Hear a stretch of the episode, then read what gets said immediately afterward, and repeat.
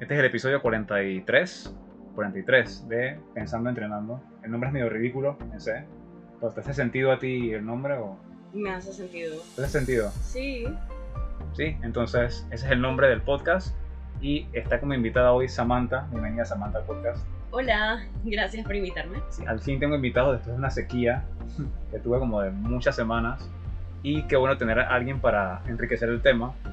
Y hablaba con Samantha hace varias semanas acerca de hábitos, acerca del entorno de las personas cuando quieren implementar nuevas conductas y de ahí surgió la idea del podcast, así que acá está y gracias por venir. Gracias a ti por chatearme. Y entonces empezamos el podcast. Eh, el intro o la introducción que estamos haciendo ahorita mismo tiene que ver con, en mi caso, eh, siempre he sido activo, lo he mencionado muchas veces, pero he ido modificando conductas que creo que me ayudan y he ido descartando otras que creo que no me ayudan. Si mi propósito es estar como mejor a largo plazo, si en algún momento piensas formar familia o no, independientemente, pero nos creemos como invencibles cuando tenemos 15, 20, 21 y de repente la cosa cambia. Me, me confirma si es cierta esa... Es súper cierto. O sea, yo sí no vengo de ser una persona activa, no, eh, para nada. Mi papá sí lo era. Eh, yo a todas estas fui una persona muy autodestructiva conmigo hasta hace un par de años. Y no, cuando tenía 15 años, yo fumaba, ahí fue cuando empecé a fumar cigarrillos y a beber de manera descontrolada. Comía pura comida chatarra, tomaba soda que daba miedo y no, no me importaba un futuro. O sea, siempre te dicen, ¿no? Que el cigarrillo te va a dar cáncer. Eh, beber te va a dar una eh, hepatitis o cirrosis, eh, o te afecta el corazón, o que si, no sé, la comida chatarra te va a tapar las arterias. Y uno, "Ay, yo soy joven, eso será una preocupación para mí, yo del futuro. Se ve como muy distante el futuro cuando tienes 15. Sí, también, y también que, bueno, dependiendo de las circunstancias, mucha gente no, no piensa en el futuro. No, no, no sé, y es como que eh, aprovechemos el presente. Total, ¿qué pasa si mañana me muero? O sea, lo que quiero es disfrutar la vida en el ya y ahora. Sí, creo que eso vino de los 90 en donde, o incluso antes, como que vive rápido y muere joven. Ujú, Y era ujú. como incluso un motivo de orgullo decir eso. Sí, sí, no, y, y, y más las personas que éramos misfits o como los rebeldes, que éramos como que, jaja, vive súper rápido, die young. Dije, prefiero tener mi cuerpo, dije, súper joven en un coffin o algo así. Y dije, eso es absurdo. Incluso creo que Kurt Cobain lo dijo en una frase, algo así como que prefería quemarse en un instante que, que como que quemarse lentamente era peor que encenderse totalmente en un instante, algo así. Ujú. Y responde lo mismo. Y, y en esos momentos uno como que... Es verdad, uno no piensa en el futuro hasta que, bueno, tienes 25 años y de repente sientes un dolorcito en el pecho y te quedas como que... ¡Ah! Será un ataque al corazón. y vas a emergencias y ya te vas preocupando. O de la nada te empieza a doler la espalda baja y dices, chus, ¿o será que me está dando un daño en el riñón? Y empiezas a pensar, maybe debería bajarle al alcohol, maybe no debería deshidratar tanto mi cuerpo. Es más, debería tomar más agua también. Eh, o no sé, te, te empiezan a dar dolores de cabeza o tal, y tú dices que debo dejar de fumar cigarrillos o un montón de cosas que te que ahí es cuando donde realmente te das cuenta de que, ok, yo no quiero morir, quiero cuidarme, ya me cansé de disfrutar el presente de esta manera. Disfrutar entre comillas, ¿no? Ajá, disfrutar entre comillas, porque a todas estas no lo disfrutas, realmente no, no lo disfrutas, te estás haciendo daño, muchas veces no es placentero, al día siguiente estás todo destrozado y hay dos opciones, o seguir malhumorado, irritable, deprimido todo el día, o ir de vuelta a estos hábitos destructivos para poder sacar, por, por ejemplo, cuando tomas al día siguiente y te da dolor de cabeza, la resaca y todo, muchas veces te dicen, ah, no, es que tienes que tomar más pinta para que se te quite la resaca y el dolor de cabeza. Cortar, cortar la goma, le dicen Ah. aquí en Panamá, por si me Ujú. escucha alguien de otro, otro lado. Pero cortar la goma. La goma la resaca. Y les dije, no, o sea, te estás haciendo más daño. Eh, entonces, nada, empieza como ese proceso de, ok, ¿qué debo ir sacando de mi vida y añadiendo a mi vida? ¿Qué cambios debo hacer para no pasar mis 30 en el hospital a cada rato, en la clínica? Eh, Sí, esa es la pregunta ahora. ¿Qué pasa cuando ya en la cabeza de alguien de 25, 30, a veces pasa antes, a veces después, ¿qué pasa cuando ya se vuelve una prioridad estar bien?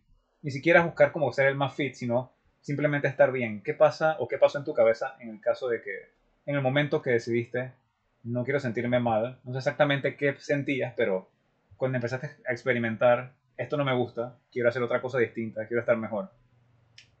Yo, bueno, yo iba bebiendo desde los 15 años y fumando cigarrillos y no fue sino hasta el 2022, después de dos eventos traumáticos que tuve, la muerte de mi padre y la muerte de mi perro, que fueron dos momentos puntuales en donde yo empecé a beber mucho más de manera excesiva. O sea, te puedo decir que seis de siete días a la semana yo estaba bebiendo, nada más tenía un día de descanso y ese día me la pasaba durmiendo todo el día. Eh, y lo que yo sentía era que, que no estaba disfrutando ni siquiera cuando estaba tomando ya. Me parecía aburrido, era como que esta es mi vida. Un martes a las 2 de la mañana con una amiga, eh, que realmente no es mi amiga, solo somos, eh, ¿cómo se dice? Partners de tragos. O compañeras de adicción. Ajá, compañeras de adicción, realmente es eso. Y estábamos bebiendo y ya ni siquiera ya ni siquiera llegaba a un punto en donde me emborrachaba y era como feliz, sino que estaba como que sabía que no estaba sobria, pero no me sentía bien. O sea, se empezó a sentir cansón y aburrido el seguir bebiendo y con el cigarrillo era como que sentía cada vez que mis pulmones no estaba respirando bien, me estaba costando hacer eh, actividad física, me cansaba muy rápido, eh, en el mismo momento de fumar, pues no sentía mis pulmones llenándose bien y fue como que yo necesito hacer cambios. Porque a todas estas, todo este proceso autodestructivo inició a partir de trauma que tuve de chiquita y fue como que yo me estoy autodestruyendo por culpa de una persona más. Lo más rebelde que yo puedo hacer es cuidar de mí misma, empezar a cuidar de mí. Y fue así como... Y también lo de, lo de empezar a hacer ejercicio, pero ya no desde un enfoque de quiero ser flaca, porque a todas estas también toda mi vida fui gordita, eh, me molestaban en la escuela, eh, mi papá me molestaba también, mi papá que era atleta, pero no sabía cómo abordar el tema para que yo empezara a ser más activa, sino que él era muy perfeccionista, entonces si yo, si yo no corría el, los tres kilómetros y solo corría 0.2 kilómetros, él decía, eso no es suficiente. Entonces, ¿y ahí cómo, me motivo? Sí, sí, si para ti no es suficiente. Se, se, puede entender, era como mucha presión para ti en ese momento. Exacto, entonces para mí era como que, ok, si no soy buena en algo desde el inicio, entonces no vale la pena. Yo solita fui la que me tuve que ir entrenando tipo 5 minutos de cardio y fui a Power Club, dije 5 minutos de cardio y yo tipo bueno, no me importa si los demás me juzgan, cinco minutos es lo que yo puedo hacer hoy, mañana intentaré hacer seis. Y así me fui yendo. Y, y lo del ejercicio fue una semilla plantada como desde hace 10 años. Hace 10 años fue que empecé a hacer ejercicio, pero desde un enfoque erróneo, desde un enfoque de debo ser flaca. Eh, nunca fue para cuidar de mi salud per se. Fue, tengo que ser flaca. ¿Y, por qué pensabas que tenías que ser flaca? ¿Quién, ¿Quién o qué crees que te llevó esa idea de tener que? Yo soy de los noventas y yo crecí en la era del 2000 en donde lo que se apreciaba era ser talla cero. Kate Moss, eh, ¿quién más? Paris Hilton, o sea, ser esquelética. O sea, yo ahora viendo fotos mías a los 14 años, yo no estaba, yo no estaba gorda. Yo simplemente estaba fuera de forma, pero yo no estaba gorda. O sea, un poco de gimnasio, tonificar y quedaba bien simplemente mi cuerpo tampoco era un cuerpo de, de, de ser talla cero. Entonces, eh, tuve desórdenes alimenticios, por eso también que no se notaban, porque era gorda. Y, y era como entre, entre sobrecomer y pasar días de no comer y otros días de comer mucho y así pues. Y como que el media o también te hacían pensar que los mismos hombres no querían mujeres gordas, aunque en realidad las que lo más lo criticaban, las que más me molestaban en la escuela por ser gordita eran niños. Interesante, ¿no? Sí.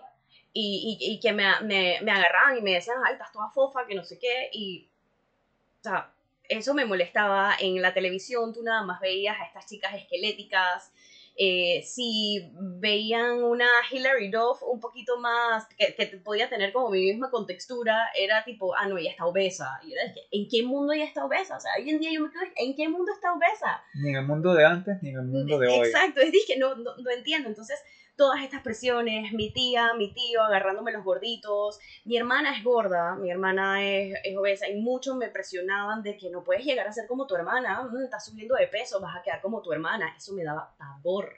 O sea, si, si mi hermana está escuchando esto, lo siento mucho, te quiero mucho. Y si estás escuchando, igual puedes hacer cosas al respecto. Exacto, y, y, y a veces ella se molesta, pero a veces mi, entre mi mamá y yo como que... Hey, deberías hacer estos cambios y ya no tanto por ser flaca, sino por tu salud, tienes un hijo. Sí, voy a intervenir aquí porque quiero reforzar la idea de que independientemente de tu condición actual, independientemente de dónde vienes, eh, lo importante es hacia dónde quieres ir, que me mencionaste fuera del micrófono, y no importa si te sientes que estás obeso, fuera de peso, eh, fuera de forma, o que pienses que tu condición no tiene remedio, siempre hay cosas que puedes hacer. Así que para las personas que escuchan esto, no estamos glorificando nunca aquí el, el ser super fit y el mejor del mundo o la mejor del mundo, ni de ser la persona con menos porcentaje de grasa, sino tratar de comunicar que siempre se puede mejorar y que siempre puedes hacer algo y que lo principal, por encima de lo estético, que considero que sí es importante porque también somos seres sociales, pero que eso debe provenir de una buena salud. Siempre quiero enfatizar eso porque que no se pierda el enfoque de, mm. ah, esta persona está promoviendo solamente fitness y el que está gordo fuera, no es así. Simplemente, o sea, la... Ah, y las veces que estuve con ese enfoque de querer perder peso y ya, eh, fueron veces en donde se me hizo mucho más fácil abandonar el ejercicio. Yo hoy por hoy te puedo decir que yo llevo año y medio siendo consistente con el gimnasio, pero antes era como que iba un mes y luego lo dropeaba, luego regresaba en cinco meses y lo dropeaba y así me iba, pues. En el 2018 fue uno de mis años más fit, pero de vuelta lo abandoné entre trabajo y, y cosas y casos, lo abandoné. Y no fue sino hasta el 2022 cuando decidí dejar de tomar, dejar de fumar cigarrillos, que yo dije que debería aprovechar para también empezar a hacer ejercicio y literal me lo dije en la cabeza, y no para bajar de peso, Sam. O sea, no, no te ofusques porque no estás viendo que, de hecho, me decís de la pesa, yo no me peso hoy en día. A mí, yo voy a los doctores y allá es en donde me pesan. Clínica es allá donde me pesan, porque yo no tengo una báscula en mi, caso, en mi casa, porque eso me da más ansiedad y eso me, me presiona más. O sea, yo, yo voy midiendo que el ejercicio está funcionando en base a, ah, ya este pantalón me está quedando flojo, ya este suéter me está quedando mejor porque literal el peso no dice nada. Sí, yo considero que ese approach puede ser el correcto para la mayoría de las personas. Olvidarse como del número, enfocarse en el hábito y eventualmente el cambio morfológico, el cambio en el cuerpo, en la parte física se va a ver, pero enfócate en hacer consistentemente lo que sabes que tienes que hacer. Exacto, exacto. Entonces al inicio inicié sin prestarle atención, no tenía una rutina definida tampoco, me servía porque como había acabado de dejar de tomar y de fumar cigarrillos, pues ya no era el happy hour, era el happy hour en el gimnasio. Okay. eh, mucho cambio era desde que pasaba viernes en la noche mientras todos mis amigos estaban yendo al bar o yendo a algún festival o a alguna discoteca, yo estaba en el gimnasio, yo dejé de salir por unos cuatro o cinco meses en donde también estuve enfocada, volví a meterme en la universidad que la había dejado eh, en el 2021 eh, la retomé y pues estuve mucho más enfocada porque ya viernes en la noche pues estaba en la universidad, fin de semana estaba estudiando mientras todo el mundo estaba saliendo. Eh, y, y sí, empezó por eso, como que no, no, te, no te enfoques en en bajar de peso, o sea, simplemente enfócate en divertirte, en hacer esto, me empezó a gustar alzar las pesas, que era algo que yo no hacía antes, sino que yo más que nada le metía al cardio, porque también te decían que si estás gordito tienes que puro cardio, cardio, cardio, cardio, cardio, cardio. Debatir de eso. Ajá, entonces bajaba, la primera vez que hice puro, puro cardio sí, bajé de peso, pero estaba toda fofa todavía porque no hacía, dije, nada de fuerza ni nada, entonces no, y esta vuelta fue como que me olvidé del cardio, o sea, no me olvidé por completo, sí lo metía de vez en cuando como que, ay, en verdad estoy sore de haber alzado pesas, esto cuatro días, bueno, voy a hacer cardio para descansar los músculos y bueno. Pero eh, empecé a notar más diferencia ahora como que alzando pesas y puede que no, puede que no esté flaca, flaca, pero ya mi cuerpo tiene forma y lo siento como mucho, mucho mejor. Y, y sí, así fue como, como inicié, pues tuve que dejar ciertos hábitos, como el cigarrillo el alcohol, el azúcar, y trabajar también mi salud mental para abordar ciertas emociones que me seguían manteniendo en hábitos y patrones tóxicos De autodestructivos. y autodestructivos. Exacto. Así que qué bueno que lograste dar ese giro porque hay veces que toca involuntariamente llegar al fondo de una situación para poder entonces darle giro porque como vas, si vas en cierta dirección es difícil darse cuenta de que es la dirección incorrecta hasta que algo ya resulta como muy chocante o puede ser un evento externo, algo sucede que te hace darte cuenta de que a lo mejor es hora de cambiar el- la dirección. Pero ahora que empezaste a cambiar hábitos desde el 2022, ¿cuáles consideras que fueron los obstáculos más grandes para ese cambio? Vamos a hablar de varias cosas, ¿no? Porque podemos hablar de parte de las emociones, de parte del entorno y no sé, otros obstáculos de repente tu círculo social. ¿Qué dificultades tuviste cuando empezaste a priorizar otros hábitos en vez de lo que estabas haciendo? Bueno, por suerte, hoy en día tengo un círculo social más... Ay, ¿cómo se dice? Como que me apoya más. Más alineado con... más alineado con mis valores, definitivamente no al 100%. Eh, sí hubo su par de gente que tuve que eliminar de mi vida, que me hacían comentarios o que, por ejemplo, con un conocido, ah, dejaste de beber y no quieres beber y ponte que llevaba tres meses sin beber y me ponía una margarita enfrente, ¿en serio no la quieres? ¿No la quieres? Bueno, para que tú sepas que cuando tú quieras volver a beber, yo estoy aquí, para que sepas. O me decías que, pero Samantha, tú no eres alcohólica, de, no, yo conozco gente alcohólica de verdad, tú, de verdad, tú puedes beber, vamos a beber. Y era como que, o sea, no quiero porque tal vez no seré alcohólica como la media, la media lo pone en la televisión, en las películas, en los libros, pero me está afectando. O sea, sí me afecta. Entonces es como que déjame tomar mis propias decisiones. No me estés diciendo a mí lo que yo debo o no debo hacer, tú no eres yo. Si, si me valoras, aunque sea un poco... Exacto, si me valoras. Tuve amigos que sí fueron súper eh, supportive, que era, es que, que- que- lle- llega a un parking, espérate, Samantha no toma. Eh, ¿qué, qué tomas? ¿Quieres aguas saborizadas? ¿De qué sabor quieres el agua saborizada? Aquí te la vamos a tener, tú tranquila. O sea, esas son las amistades que yo dije, hey, los amo, gracias por apoyarme, en verdad 100% fueron parte de, yo cambiar mejor. No me cuestionaron, no me cuestionaron y, y estuvieron ahí pero sí sé que hay gente que se le hace más difícil. Y, y puede ser difícil porque es dejar, es soltar una parte de tu vida. Creo que ese es un obstáculo, el soltar una parte de tu vida. Prácticamente dejas como algo tuyo, una parte de ti o una faceta tuya morir. Exacto, porque estás tan arraigada a esa persona que ya todo el mundo conoce, de que, ah, la borracha, la fumona, la, la, la sedentaria que no hace ejercicio, pero la puedo llamar para destramparme a las 3 de la mañana, es que eh, de seguro me va a contestar.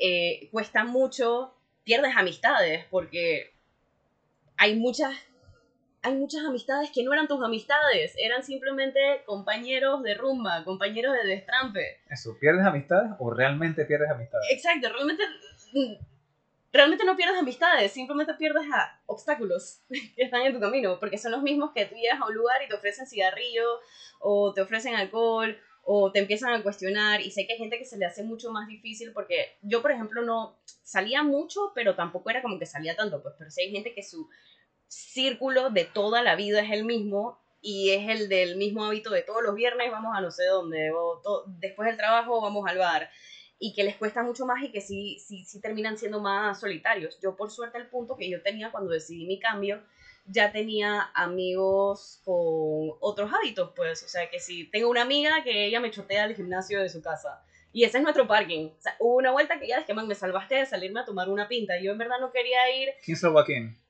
No, las dos mutuamente, porque ella fue la que me dijo, ay, me chotera, me tomó una pinta, pero quiero hacer ejercicio, y yo no estaba bebiendo, y yo, yo también quiero hacer ejercicio, vamos a hacer ejercicio, eso es mejor.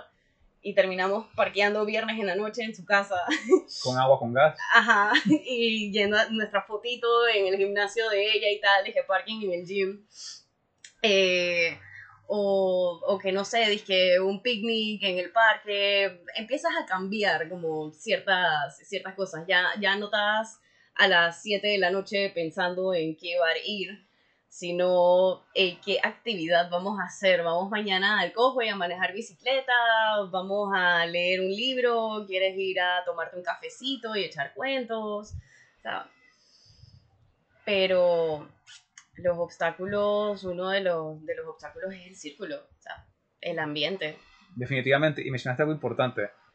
Eh, dijiste, realmente reunirnos a hacer algo, porque cuando la gente, pienso yo, y así lo veo, se reúnen a beber ya, o a fumar, realmente están haciendo algo o están decidiendo no hacer nada. Es como dormirte temporalmente a ti mismo. Es como lo veo yo. Yo tomo muy poco. Este año no he tomado prácticamente que nada. Sin jugar a los que toman.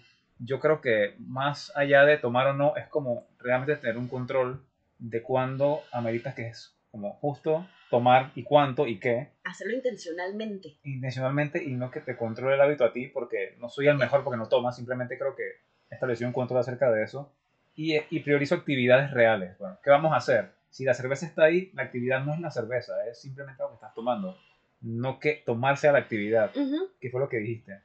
Sí, sí, sí, porque yo siento que hay mucha gente que, se, que sí escapa de, de sí mismos, están escapando de sí mismos, entonces se reúnen en un área determinada para simplemente beber y hablar. Y ya, y normal, no hay nada malo con hablar y tampoco lo juzgo ni nada, pero si se vuelve un hábito bastante frecuente, creo que hay que tomar un paso hacia atrás y ver qué está pasando. O sea, yo me di cuenta que yo, por ejemplo, yo tengo muchos goles y, y, muchas metas que quiero lograr. Sin embargo, puedo decir puntualmente que yo le huí a eso saliendo. Porque en realidad, lunes alguien me choteaba y yo tenía cosas que hacer. Y era tipo, ah, dale, vamos a salir. Y ahí, ¿quieres una pinta? Dale, vamos. Martes, alguien más. Oye, hace tiempo no te veo, Sam. Vamos por una pinta. Y yo tengo algo que hacer. Hey, dale, vamos. Entonces, creo que otro obstáculo es uno mismo. La procrastinación o emociones que uno tenga que no están siendo procesadas. Sí, creo que huir de objetivos, posponer cosas y la excusa perfecta es alguna adicción que no tiene que ser alcohol y cigarrillo, puede ser videojuegos Puede ser videojuegos, puede ser comida, puede ser eh, compras. Compras. Eh, porque sí, cuando dejé, porque ahora sí, volví a tomar, tengo una relación redefinida ahora con el alcohol, pero hoy puntualmente es mi primer día de vuelta sobria, que voy a hacer un año de sobriedad. Eh, pero en el momento donde estuve sobria por cinco meses el año pasado, me di cuenta que igual estaba huyendo, estaba huyendo de mí misma, pues. Porque sí tenía cosas que hacer, pero entonces ahora me iba a los videojuegos. Entonces me ponía ahí a jugar o también empecé a huir de mis goles con una falsa productividad empecé a ver a todos estos gurús de productividad en YouTube que te dicen cosas que, protocolos que debes de seguir matutinos y en la tarde que, ojo, en verdad funcionan, pero hay que tener cuidado con hacer eso y no, no realizar los pasos que necesitas para cumplir tus goles. O sea, como que puedes hacer todo eso, pero entonces gastas toda tu energía y tu atención en, en hacer tus rutinas de la mañana, y de la tarde, pero durante el medio de eso no hiciste nada, porque le diste vuelta. Incluso el objetivo se vuelve imitar al gurú, pero no cumples tu objetivo real. Exacto. Como lo que dijiste. Entonces, eh, no me acuerdo quién se lo comentaba en estos días, como que sí, o sea, estoy haciendo todo esto por mi bienestar y ojo, funciona, estoy más tranquila, eh, me siento mejor, estoy haciendo ejercicio, como mejor, no sé qué, pero yo dije, igual no estoy trabajando en mis goles. De una u otra manera encuentro la manera de, de huirles. Y, y, eso también se lleva en la intelectualización de toda esta productividad, del comerme libros de productividad y de self-care para rellenar este falso sentimiento de que estoy mejorando, estoy mejorando mi persona y en realidad es que no, solo estoy consumiendo un poco de información que no estoy aplicando. Exacto, creo que se trata de eso. Se trata de, consumir algo suficiente que te haga poder implementar lo que necesitas para llegar a tu objetivo. Y tal vez te ayude un libro, tal vez un capítulo, ni siquiera el libro entero, pero comienza a tomar acción porque si no tomas acción, no vas a ningún lado. Tu acción va a ser consumir contenido. Exacto. Entonces ahí me di cuenta, dije, ah, no estaba tomando, no, no estoy tomando, pero ahora me la paso jugando videojuegos o leyendo eh, ay- a- libros de autoayuda o viendo todos estos videos de productividad para disque que yo organizarme, pero ves mi Notion y está todo al garete todavía. He visto 700 videos de cómo organizar tu Notion. Mi Notion todavía sigue siendo un desorden porque no voy a la, pra- a la, a la- a la práctica. Se no parece al mío. dije, consumo la información que da miedo. Como un, no sé, como un animal sediento en media sequía. Pero no aplico el conocimiento. Entonces, ese es otro obstáculo. Hablaste de emociones y ¿qué podrías considerar dentro de las emociones que fue en tu caso obstáculo para hacer la transición de la Samantha para el 2022 a la actual? Mm, bueno, yo, como, no me acuerdo si lo comenté antes en la prueba de sonido o ahora. Tal vez sí. eh, tuve, viví en una casa en donde había mucha agresividad y violencia, lo cual causó que tuviera trastornos de depresión, ansiedad, probablemente algún, algo de eh, trauma. Hay, o sea, hay mucho trauma, sí. Eh, y yo comía mucho azúcar, mucha comida chatarra, y sí me daba cuenta que era por ansiedad, y iba y comía, y no fue sino hasta que entré en terapia y con una psicóloga. O sea, ojo, antes de esto yo estaba en psiquiatra, los psiquiatras realmente no me escuchaban, nada más era como que, hey, toma esta pastilla, ¿ya te sientes mejor? Sí, ah, no, vamos a intentar esta pastilla, pues, en vez de hablar de lo que me afectaba y de lo que yo quería hablar y que me validaran, pues. No fue sino hasta que empecé con, con mi psicóloga que empezamos a hablar de aquellas cosas que otros psiquiatras no me permitían hablar y que empecé a, a sentarme con las emociones eh, y que ella me, me validara y me dijera, oye, sí, lo que escucho es que tu yo chiquita no debía de pasar por nada de eso. O sea, me validó de una forma que yo me puse a llorar. Y ojo, eso no solucionó todo en la vida. Todavía tengo, tengo ciertas cosas que arreglar. Pero me libró un peso de encima tan enorme. Solamente como que aceptara, ok, esto, esta emoción tuya es válida. Exacto, o sea, porque yo viví una infancia en donde todo el mundo me hacía sentir que yo era la, la oveja negra, porque fui la que romp, yo rompí ese, esa normalización de dinámicas disfuncionales en la familia. Yo era la que estaba cuestionando todo y me hacían sentir loca como que, ah, no, mi papá me trató peor, así que podría ser peor, que no sé qué, así que no, no don't bitch about it. Entonces, en forma de minimizar el tema del otro porque el mío es peor. Exacto, entonces, o dije, "Ay, eso no es así, tu papá hace eso porque te ama, y era como que, "Eh, esto no debería ser, o sea, como que yo notaba que algo no estaba bien, pues, y entonces, como que con mi psicóloga que me validara, dije, man, es verdad, o sea, ningún niño debería vivir eso, esto fue traumático, veo que estás adolorida, que no sé", o sea, todo eso para mí fue como que, "Uf, no estoy mal, no estoy mal, y ya de ahí, de soltar eso del pasado, fue como que, ok, ahora ya puedo empezar a trabajar en mi presente para mi yo del futuro. ¿Crees que esa emoción no te dejaba como cambiar tus hábitos? Sí, yo creo que no, porque al final del día, uno, yo quería que alguien más me salvara. Yo quería que alguien más llegara, dizque, como en las películas o en las novelas, dizque, ah, man, veo que estás hasta la tusa, vamos a, vamos a hacer ejercicio, vamos a hacerte una intervención. Pero, primero que nada, no se puede ayudar a quien no se deja ayudar. Definitivamente. uno.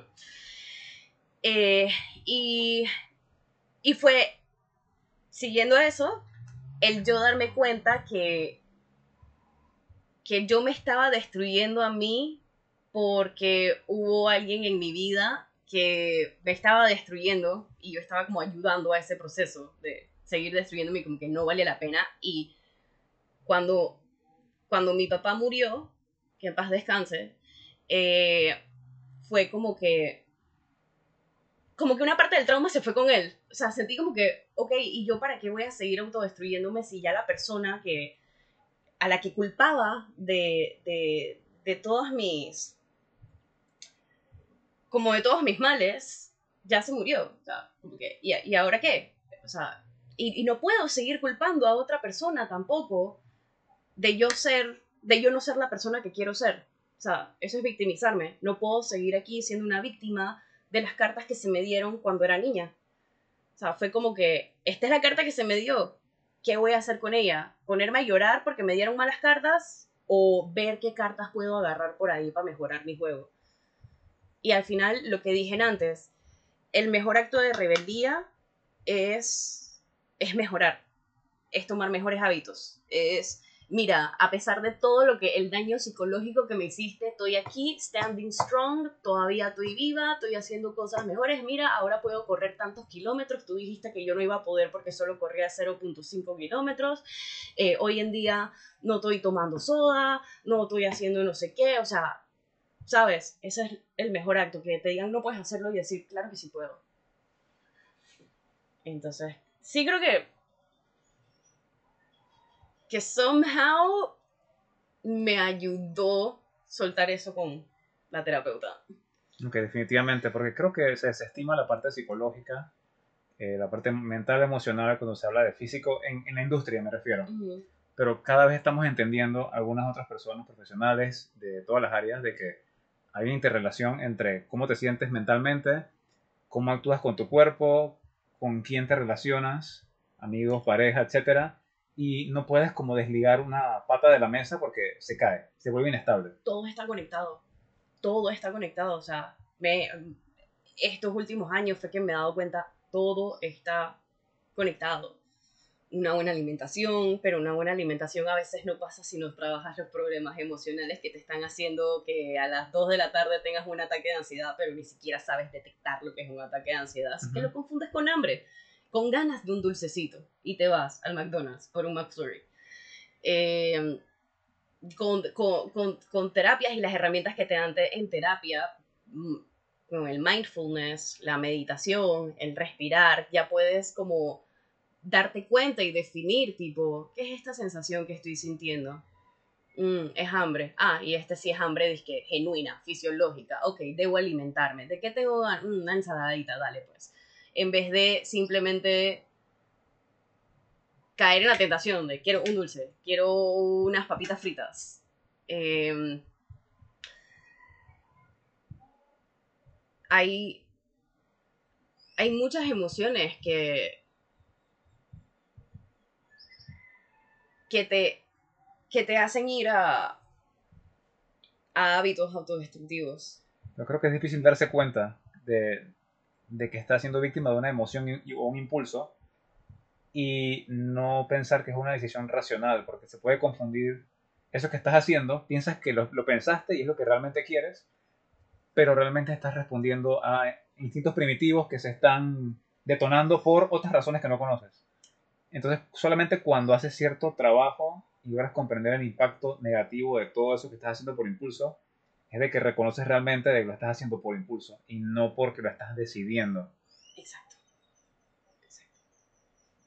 Y llegar a ese punto requiere chocar con algo de alguna forma, hacer un trabajo profundo y aceptar, y también creo que a través de la información logras entender, y sabes que creo que esto de 5 latas de sol al día, en verdad no me está haciendo vivir mejor como pensaba, a pesar de que siento cierto bienestar en el instante, tal vez en dos años voy a estar en diálisis, no sé, cuando logras entender eso racionalmente, entiendes de que lo que hacías era por impulso. Exacto. Y creo que ahí cuando vas pensando en los daños a futuro, es cuando, es cuando más fuerzas tienes para detenerte unos 5 segundos y pensar, ¿es esto lo que realmente quiero? ¿Es esto lo que necesito ahora? ¿O mejor no sería una agua de pipa? Mejor no sería ir al Parque Omar a caminar un ratito en la naturaleza, despejar la mente y sacar esa energía que tengo y con, tomarme un batido que igual va a ser dulcecito, porque a mí la fruta es dulce y es orgánica. Y quiero quedarme con eso, que lo dijimos fuera del micrófono, de que en vez de pensar en quién, o lo dijimos hace un rato, no recuerdo, en quién eras o quién has sido hasta ahora, ¿por qué no mejor pensar en quién quieres ser? Exacto. Porque ahí va y seguimos en el obstáculo, pues, que puede ser uno mismo y que uno mismo está arraigado a esta personalidad, se, es muy difícil separarse de ella, pero si uno realmente quiere un cambio, uno tiene que dejar de hacer las cosas de la misma manera que las has hecho. No me acuerdo quién fue el que lo dijo, pero no puedes esperar los mismos un resultado diferente haciendo siempre lo mismo. O sea, y aparte, ¿quién quiere ser en el futuro? Pues empieza a decirle adiós a esas cosas que no están alineadas con tu versión de tu futuro y empieza a tomar acción, a tomar los hábitos de aquella persona que quiere ser en el futuro. Si quieres ser una persona eh, que no toma Coca-Cola, pues empieza a no tomar más Coca-Cola. no sé, o sea, ya aléjate de, de, de, esa idea tuya de que tu personalidad es Coca-Cola, Coca-Cola, Coca-Cola. O sea, si quieres dejar de tomar, pues ya deja de seguir páginas de memes que empiecen a a glorificar el alcohol, si quieres...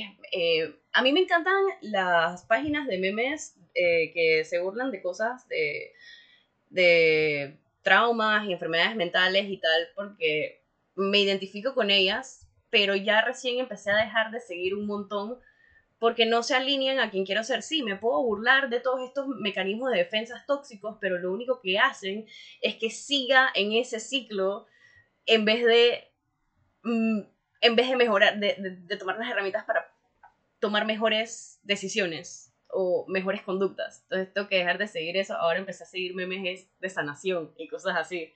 O de recovery. O sea, cuando dejé de tomar la primera vez, empecé a seguir un poco de páginas de recovery que así que se burlaban. Dije, no, la primera semana cuando dejas de beber. O cuando dejas de beber y ahora comes azúcar. Porque cuando dejas de beber te empiezan a dar más ganas de azúcar.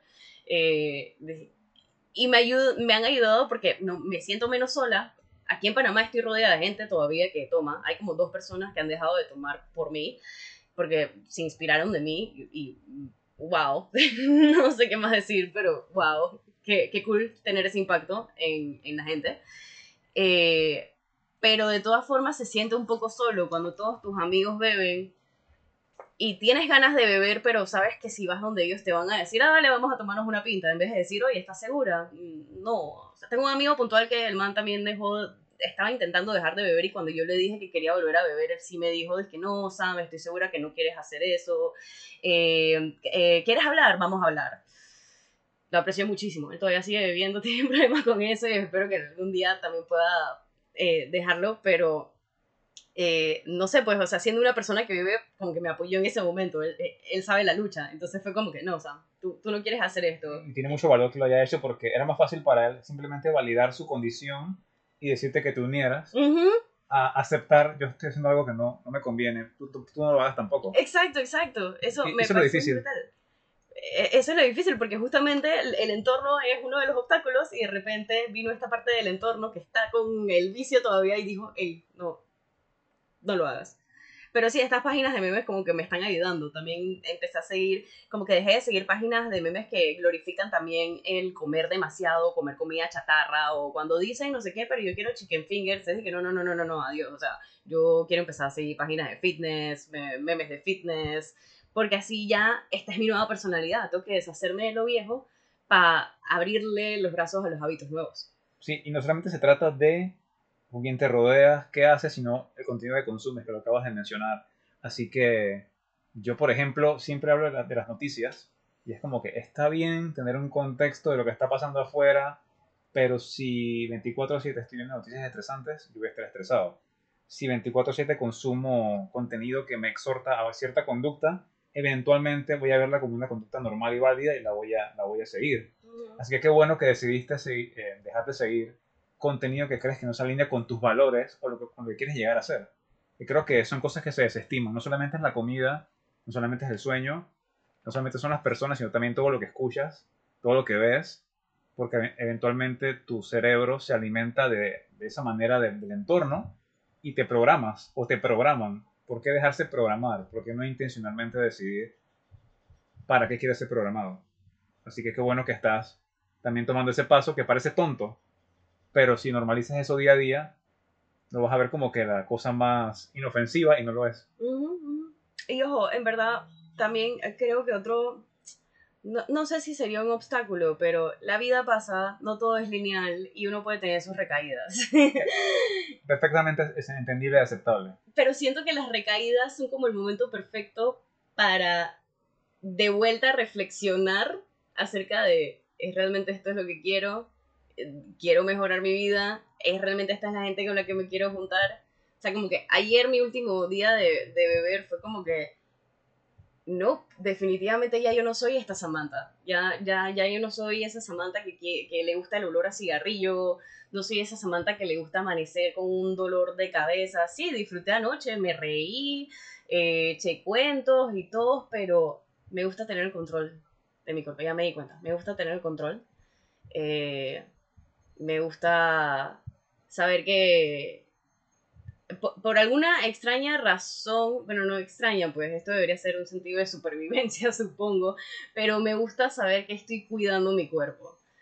O sea, me gusta saber, a mí me encanta, la primera vez que yo dejé de beber ni siquiera me puse una meta ni nada. O sea, simplemente fue de que voy a traquear cuántos días puedo tener sin beber entre beberes.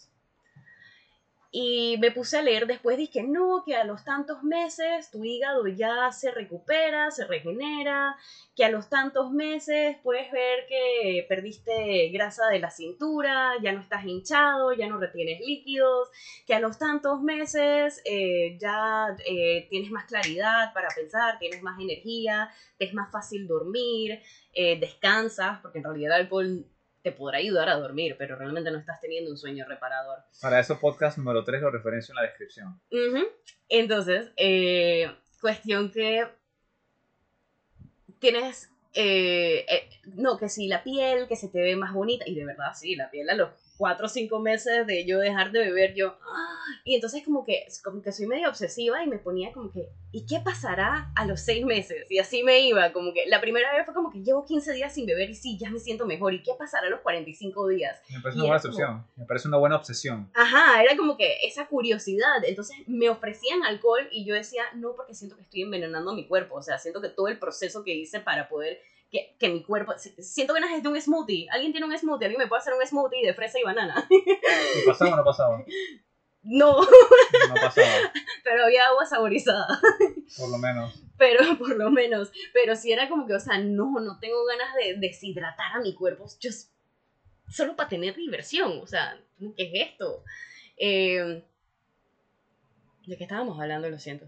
No, estás hablando de la sensación que tienes cuando dejas de perseguir hábitos nocivos. Mm. Y hablábamos también de, nos perdimos bastante, pero estamos hablando del entorno, estamos hablando de las adicciones y estamos hablando de cómo te comenzaste a sentir eh, cuando cambiaste. Ah, sí, no sé, me empecé a sentir como, me empecé a sentir como mejor con el ejercicio, dejar de fumar, eh, dejar de, tomar, eh, dejar de comer comida chatarra. Si alguien mencionaba un McDonald's, solo escuchar McDonald's ya me empezaba a doler el estómago. Y yo dije, no, gracias, por favor. Alguien me dijo en estos días de que Sí, porque me mandó un meme, un meme de que sí soy, dije, después de hacer tantas reps de ejercicio que no sé qué, y voy por unos chicken tenders, y yo dije, jaja, en verdad yo no puedo. Uno, por mi síndrome del intestino irritable recién diagnosticado, y dos, porque en verdad siento que es veneno, o sea, siento que yo me estoy metiendo eso y que estoy matando todo el trabajo que hice en el gimnasio. Yo, yo no necesito eso en mi vida. Y, y mencionaste que saliste ayer, ayer fue sábado, hoy es domingo, o sea, el día que lo escuchan, a lo mejor no es domingo, pero me dijiste que la pasaste bien. La pregunta es, sientes que pudiste haberla pasado igual de bien sin tomar absolutamente nada. Oh, este totalmente. totalmente.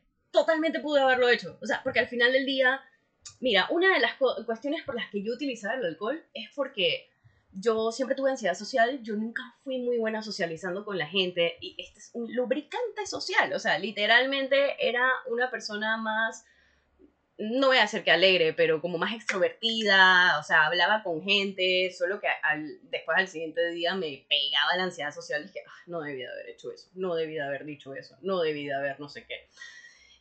Y lo que me di cuenta en los cinco meses que dejé de beber, porque mi preocupación era, no voy a poder socializar. Me invitó una amiga a su casa, todos estaban bebiendo vino, yo agua saborizada.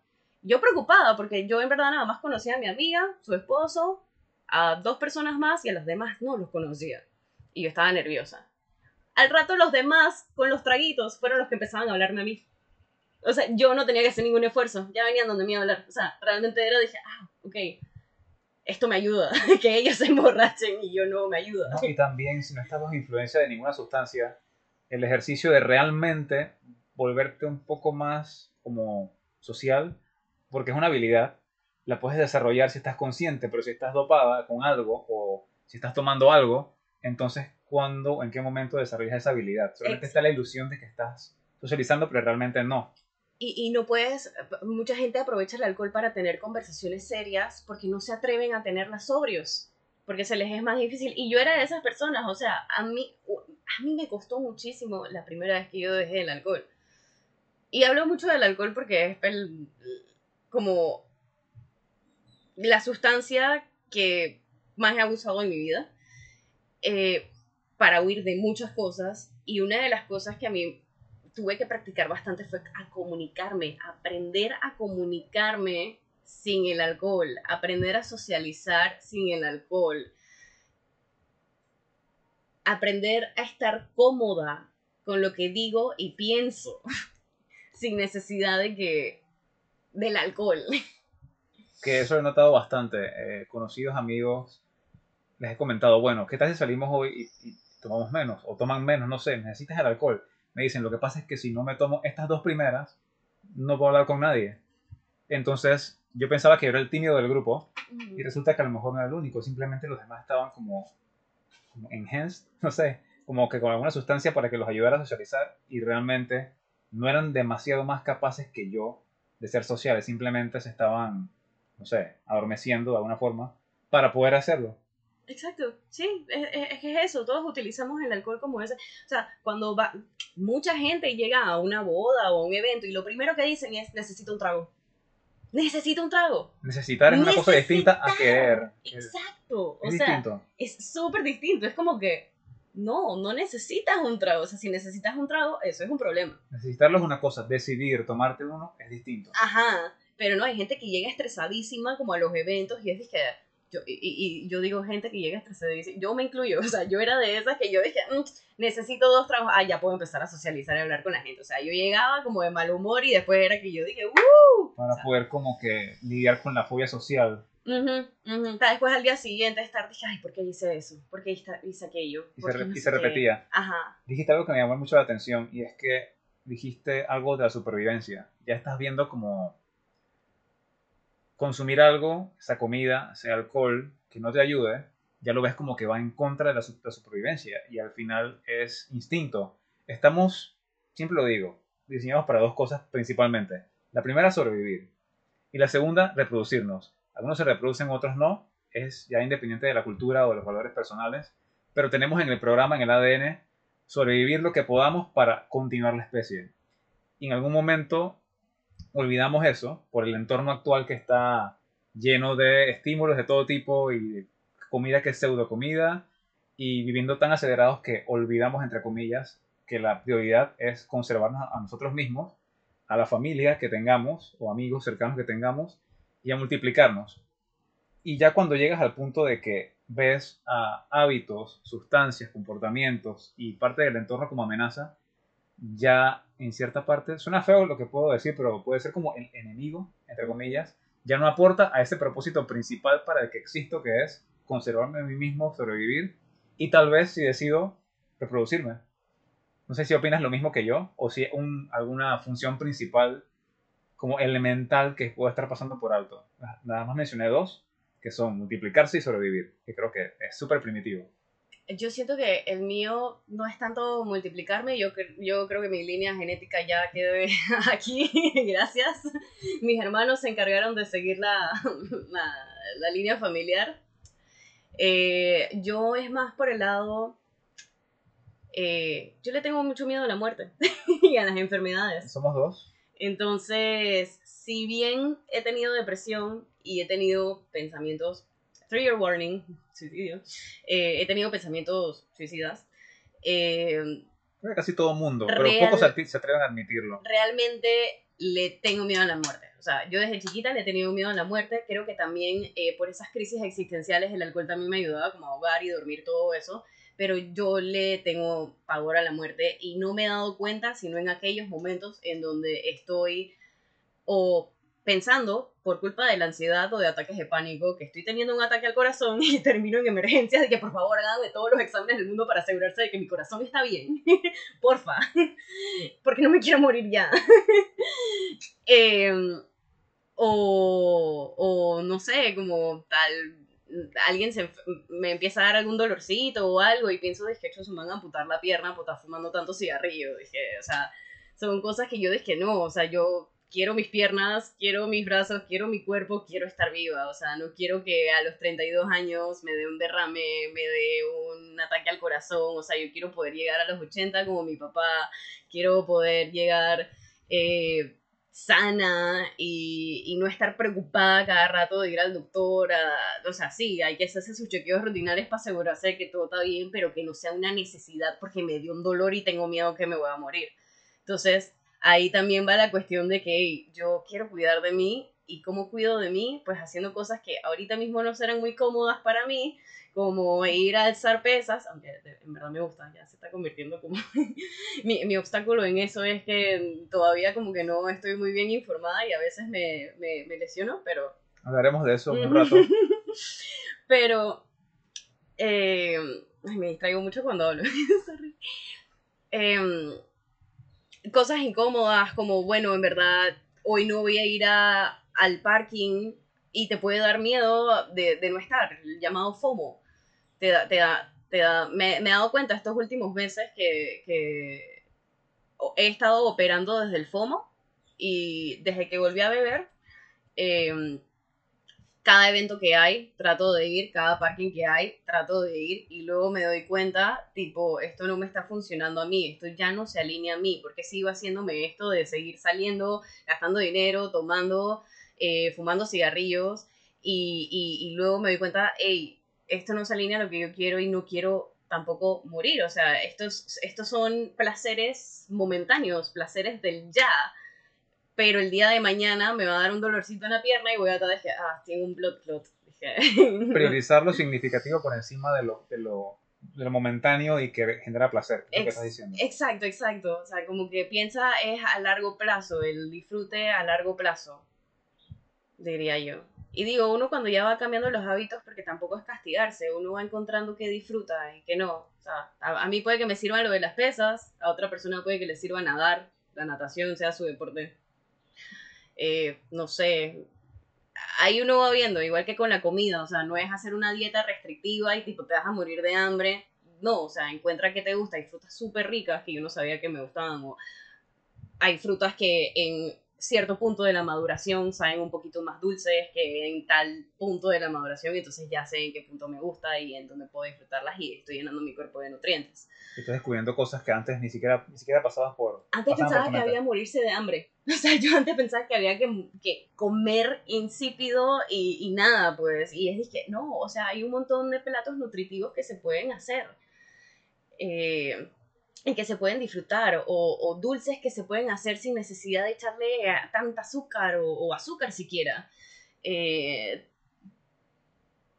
no hay que dejar de disfrutar por tener mejores hábitos y de hecho, por los cinco meses que pasé sobria, a mí me encantaba poder despertar un domingo temprano, porque usualmente los domingos yo despertaba como a las 3 de la tarde y ya no disfrutaba el día. Un día perdido. Un día perdido. Y así me la pasé como por una década entera en donde yo me despertaba. Entonces, entre despertarme, que estoy sintiéndome como perezosa, tengo el peso de toda la semana de haber bebido, me siento como que ah, no me quiero levantar de la cama, voy a ver Instagram o Twitter como por tres horas, para después levantarme, hacerme algo de comer ahí al garete. Y ups, ya son las seis de la, de la tarde, ni siquiera he visto el sol del día. No wonder, o sea, no, no wonder I was depressed ¿cómo, vas a estar bien si ni siquiera ves el sol del día y estás comiendo una vez y duermes, nunca duermes de noche, duermes de día? Ajá, en la noche era estar pegada a la computadora. Me explico, o sea, con razón yo estaba mal. Y el doctor, el psiquiatra, ah, bueno, aquí hay una pastilla para que te sientas mejor. Pero yo seguía bebiendo, o sea, cuando dejé de beber también tenía como dos, dos años, un año sin, sin, sin ningún tipo de antidepresivo ni nada, fue como un clean start. Y fue como que, ok, yo siento que yo siento que ahora no me gustaría regresar a medicarme, pero siento que, que ahora puedo arreglar cosas o me puedo sentir mejor. Y yo siento que a mí los psiquiatras me tuvieron que haber dicho, dije, oye, ¿no crees que en verdad estás bebiendo demasiado? ¿No crees que en verdad no deberías estar haciendo esto para que la pastilla haga su efecto y puedas, sabes, mejorar o algo? Sí, para cerrar la parte de los obstáculos, sí quiero enfatizar esto que dijiste último de las medicinas. Porque tenemos un sistema médico que yo sí creo que funciona para emergencias, creo que funciona para una fractura, para una cirugía, para tratamiento de enfermedades serias que antes nos moríamos de cosas que hoy no nos morimos. Eh, antes enfermedades infecciosas era lo que nos mataba. Escuchabas de cólera, difteria, cosas que ni ahora son, ni existen prácticamente. Pero creo que, como en tu caso, la situación raíz de la depresión, aparte de alguna situación psicológica o de la infancia o cualquier, cualquier que sea la raíz del tema, también habían hábitos que influían directamente en tu estado de ánimo, que era que no dormías bien, comías nada o muy poco, eh, no tenías actividad física de ningún tipo prácticamente, tomabas alcohol, entonces ¿cómo voy a estar bien con una pastilla si no estoy corrigiendo la raíz o una de las raíces del problema? No quiero decir que, la, que los trastornos de ánimo son únicamente por hábitos, porque es cierto que hay otros factores, pero ¿cómo voy a sentir mejor si la parte básica que recupera mi sistema nervioso es el sueño, comida suficiente para neurotransmisores, luz del sol para que tenga un buen ciclo de sueño, si no cumplo con eso, ¿cómo puedo esperar que la medicina de, no sé, tres meses de tratamiento me está arreglando de alguna forma? Ni siquiera me haces una pregunta de cómo me siento. Y yo entiendo que en psiquiatría, porque conozco el tema, el énfasis no es hablar con la persona tanto, es más bien detectar una crisis y medicarla para estabilizar a la persona. Y el psicólogo se vale de psicoterapia, se vale de conversación y se vale de buscar hacer tomar acción a la persona para de alguna forma encarrilarla a mejores conductas. Así que entiendo tu frustración con el sistema de salud, la he vivido de muchas maneras, pero me parece sorprendente, aunque casi nada me sorprende ya en, este, en el 2024, todo es posible, de que tengamos que estar medicados en vez de buscar arreglar cosas básicas que seguramente nos están haciendo sentirnos peor. Así que esa es mi pelea eterna Sí. Así que me pueden ver a veces como medio negacionista en algunas cosas. No me avergüenza eso porque con justa razón he experimentado situaciones en las que me he dado cuenta de que el mejor interés del profesional que me ha atendido no siempre ha sido mi salud, sino simplemente salir del paciente. Y espero que, que de aquí en adelante, no sé, las personas que se metan en ese tipo de carreras a estudiar realmente tengan una vocación y no sea simplemente porque quieren tener plata. Cualquiera quiere tener plata, ¿no? Pero no cualquiera hace algo por vocación y hace algo realmente por ayudar a los demás. Tal cual, tal cual. Y no solo lo ves en la psiquiatría, también en cuando la gente llega, que ya tengo la presión alta, que no sé qué, los doctores en vez de decirles, dije, cambios de vida, toma, aquí está tu pastillita. Pero también he conocido gente que es reacia. Hace unos meses estaba parqueando con, con, gente que come mucha comida chatarra y les dijeron, tienes que cambiar tus hábitos de vida. Y les decían, sorry, yo me voy a seguir tomando mi Coca-Cola. Ah, Sí, y puede que la medicina sea necesaria en un momento de crisis, pero el énfasis es, sí, ok, la medicina es algo temporal, esto no te va a salvar. Exacto, o sea, no, los cambios vienen desde, desde la raíz, sea mental o físico, es atacándolo desde la raíz. Definitivo. Quería preguntarte ahora, o comentar acerca del egoísmo saludable, que es un concepto que he aprendido hace poco, lo, lo practiqué hace mucho tiempo, pero hasta ahora conozco el término y no sé, ¿cómo ha sido la reacción o del, entorno hacia ti ahora que estás practicando ese egoísmo saludable. Has comentado algo relacionado a través del podcast hoy, pero si quisieras ahondar en, ok, ya estás priorizando ciertas conductas, ciertos hábitos, hay cosas que ya no haces, hay cosas que haces que antes no hacías, ¿ha eso cambiado algo del entorno hacia ti? Me refiero a personas cercanas, familia, amigos, pareja o no pareja. ¿Eso cómo, cómo has notado ese cambio? ¿Cómo has notado esa interacción ahora con esa mentalidad nueva? Eh, bueno, por el lado de mi casa, yo vivo con mi mamá, ha sido positivo. Eh, me gusta decir que la he influenciado de manera positiva. Eh, ya casi no, no, compra dulces, ella era de comprar muchos dulces. A todas estas ella es diabética. yo estoy luchando por no ser diabética. Eh, pero ahora incluso está haciendo pesas. Te, escribió a ti casualmente para eh, tener como más estructura y tal, y yo la veo súper emocionada, ella me cuenta, hice este ejercicio, hice aquel, y es como que, y empezó como el año pasado cuando me mudé de vuelta con ella, que ella me veía hacer ejercicio, y se empezó a comprar sus pesitas y tal, y me parece, me parece fabuloso. Eh, dice que mi hermana también empezó a hacer ejercicio, yo no sabía eso, pero props to her, me encanta, porque siempre he querido que ella haga ejercicio. Em, pero no, em, en general cuando, cuando yo... Ese, ese egoísmo saludable. Mm, creo que casi no he... No he tenido personas, eh, problemas a mi alrededor con, con mis cambios de estilo de vida, más allá de esas dos o tres unidades que eran como que, ay, de seguro no, pero tú no eres alcohólica, ven, bebe, no, no quieres beber, vamos. Entonces has encontrado más aceptación que, que, que, digamos que rechazo. Sí, creo que en algún punto sí tuve un amigo cercano que me dijo, no, que me gusta más la Samantha que bebe. Dije, tenía como cinco meses sin beber y él dice que no, que en verdad yo no puedo conversar con, bien con la Samantha que, que está sobre, no sé qué. Y yo dije, entonces tú no te alineas a mis valores porque yo estoy tratando de ser una persona que se pueda comunicar y hablar cuando está sobria y si me estás diciendo que no puedes tener conversaciones conmigo sobre, o serás tú el que no puedes tener conversaciones sobrio. O será que genuinamente te caigo bien. Ajá, o sea, como que, ¿qué, está pasando aquí? Porque, o sea, supuestamente te, te preocupas por mí y tal, pero me estás diciendo que algo que me hace mal a mí es lo que te funciona mejor a ti. Ese es un egoísmo no saludable. sí, full. Y fue como que. Y, sí debo decir que desde, desde octubre para acá he recaído un poquito en el alcohol. Eh, lo llevo de una manera mucho más controlada. Hay noches que, que no, hay noches que sí. Ya recientemente ya reflexioné conmigo de vuelta como que, ok, stop.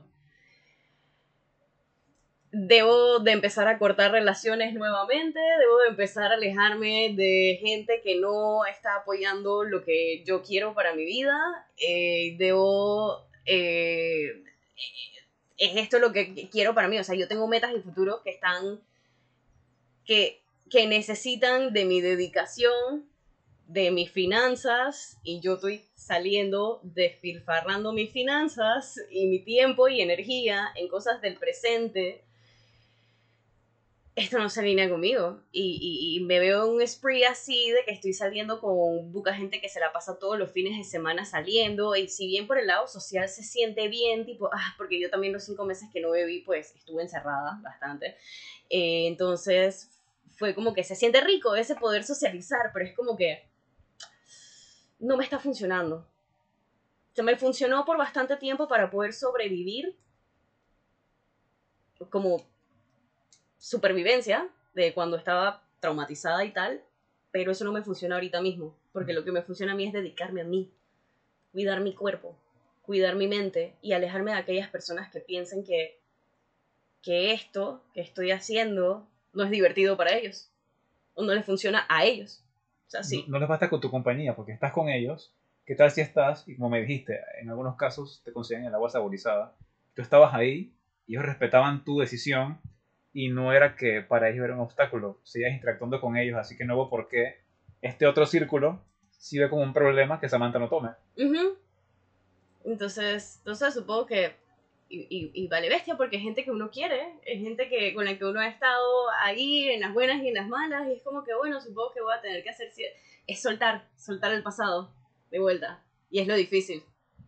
Sí, y me, y me quiero identificar con lo que te ha pasado a ti también porque lo he experimentado en ocasiones, por no quedarme en la casa y no hacer nada, he salido y cada vez que he salido, no cada vez, pero ocasiones en las que he salido, es como que para qué vine.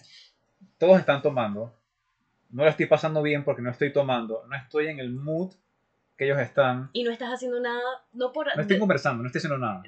No es, por, no es por aquí de ser la más productiva de vaina, pero no estás haciendo nada productivo, o sea, ni siquiera nada que te llene. Porque una salida puede ser productiva si tienes conversaciones genuinas conversaciones, conversaciones inteligentes, nada más sexual ahora, pero... más intelectuales, no más intelectuales, pero realmente una, una conversación que, que, te llene, que aporte algo. Que te aporte, que te haga ver la vida de manera diferente, que te haga cuestionar cosas y que te manden a casa a reflexionar. No que llegues a la casa como que chuzo otro, otra noche desperdiciada. No me acuerdo qué fue lo que dije. Exacto. Sí, entonces me ha pasado y he de repente modificado ciertos, ciertas salidas y he preferido, bueno, este sábado no saldré, pues. ¿Será? ¿Será que este sábado sin salir es mejor que el sábado saliendo, sintiéndome mal porque no dormí suficiente, porque llegué muy tarde, no tuve ninguna conversación interesante, ni siquiera me gustó la música que estaba ahí, no me gustó nada. Así que lo veo como una ganancia. Bueno, no, no- no tuve el sábado divertido o el sábado memorable, pero fue un sábado en el que pude al menos dormir y no estuve en un lugar que no me gustó. Exacto. Así que es como un sacrificio, pero creo que a veces el, el premio es peor. Así que esperaré el entorno adecuado o, o crear el entorno adecuado y habrá salidas con conversaciones intelectuales inteligentes, chiste, pero no, no vale la pena estar en un lugar en que no se alinea con tus valores, principios, porque ese entorno, como, como mencioné un rato, de alguna forma te programa y lo vas aceptando como que, bueno, ni modo, este- esto es lo que tengo que aceptar. Y ya a no, veces hace como, como poco por costumbre. por costumbre, ni siquiera te gusta. Ajá. Y van pasando los años y cuando te das cuenta estás estancado en el mismo lugar. perdí 20 años aquí cada sábado o cada viernes y cada, no sé, cada día que salí, en lugares que no me gustan, con conversaciones que no me gustaban y haciendo cosas solamente por ir con la corriente. que dañan mi cuerpo, dañan mi mente, Sí. envenenándonos. ¿sí? Y el pez que sigue la corriente es un pez que está muerto, así que no seamos el pez muerto, seamos un, poco rebeldes allí y decidamos lo que en verdad nos gusta hacer, lo, lo que queremos hacer y escoger situaciones, gente, hábitos que se alineen con quien queremos ser. Y, y, y una cosa es que es, es, es un camino muy solitario, ¿sabes? Es, es solitario. y, y pierdes gente, te pierdes a ti mismo porque estás soltando una versión de ti mismo que ya no te funciona, pero el lado positivo es que estás construyendo una nueva persona que, con, nuevo, con hábitos y costumbres que van a atraer a personas alineadas a ti. Creo que eso es lo pretty. O sea, es muy brutal cuando alguien puede decidir crecer contigo. O sea, creo que eso es súper cool cuando puedes tener, por ejemplo, no sé, una pareja que la conociste comiendo comida chatarra y, pi- y despilfarrando el dinero, bebiendo y pidiendo comida de afuera y decir, hey, vamos a cambiar juntos, vamos a hacer ejercicio juntos. O sea, eso sería lo ideal. Eso, eso suena como a un guion, de película. Sí, no pasa así. Pueden que hayan dizque, sus, sus peleas y todo, pero lastimosamente muchas veces tienes que decir adiós a gente que no te ayuda a avanzar porque es muy fácil caer en las tentaciones que la otra persona te pueda poner enfrente. No sé. Y, y lo bueno de, de cambiar estos hábitos es que puedes atraer a personas alineadas a tus valores que te van a ayudar y te van a seguir impulsando y motivando. Puede que demore, pero preferible que demore y sepas que si, si aparecen personas, que sean porque están alineadas contigo ¿no? y no porque estás cediendo a tus valores y para caer bien atraes cualquier persona, cualquier amigo, pareja. Y creo que con el paso del tiempo, eh, de repente a, a los 20 tempranos no importa mucho, pero con el paso del tiempo, que priorices tu salud y tus buenos hábitos, ya es como un criterio, un parámetro más en el filtro. Y lo hace mucho más difícil entonces, pero esa dificultad creo que vale la pena. Sí. No, no quieres pasar el tiempo con alguien que vas a tener que luchar todo el tiempo para que, oye, deja eso, deja ese cigarrillo, no sé, deja la soda. No lo vas a poder convencer, convencer sino que la persona misma va a tener que por su cuenta darse, darse cuenta, por su cuenta, obvio, eh, y decir personalmente, porque como dijiste en algún punto, nadie que no quiere ser ayudado puede ser ayudado. Exacto. Y yo siento que como personas, o sea, si eres una persona que lucha con, con los malos hábitos, pues te sale mejor rodearte de gente que ya tenga esos hábitos como dominados para que te impulsen a ser mejor, porque si quieres, si quie- no puedes ayudar a alguien que no se quiera ayudar, pero si la persona se quiere ayudar, puedes ayudarlo. Entonces, Definitivo. es como que si tienes una persona que sí lo quiere hacer, pues puedes ir, dices que bueno, deja el cigarrillo, tal, dale, te voy a dar un chocolate cuando no te fumes, cuando lleves seis días sin fumar un cigarrillo, que no sé Como qué. Pablo. Cosas así como reward y vaina, pero no puedes hacer lo mismo con una persona que, que se dio cuenta que tiene el, el problema, pero todavía no quiere hacer nada al respecto. Eh, porque, y, no puedes estar con, si, a ti te cuestan los hábitos, no puedes estar con una persona que esté cómoda en el lugar donde estás, porque es como que, ok, estoy dejando la soda. Y sí, nos conocimos cuando tomábamos soda, pero me estás comprando soda en la casa, te estás tomando un vaso de soda enfrente mío. O sea, es lo mismo que te que alguien dejando el pichi y que la nada belga alguien al frente tuyo es que mira, que está esta bolsita, no quieres, te preparan las líneas, eh, no quieres una segura, o sea. Sí, si no están en, en Panamá de nuevo, porque he, visto, he visto estadísticas y veo personas de otros lados. Ah, sí, qué cool. Sí, sí, sí, yo pensaba que no, pero sí. Así que eso es una forma de llamar, por ejemplo, aquí drogas duras.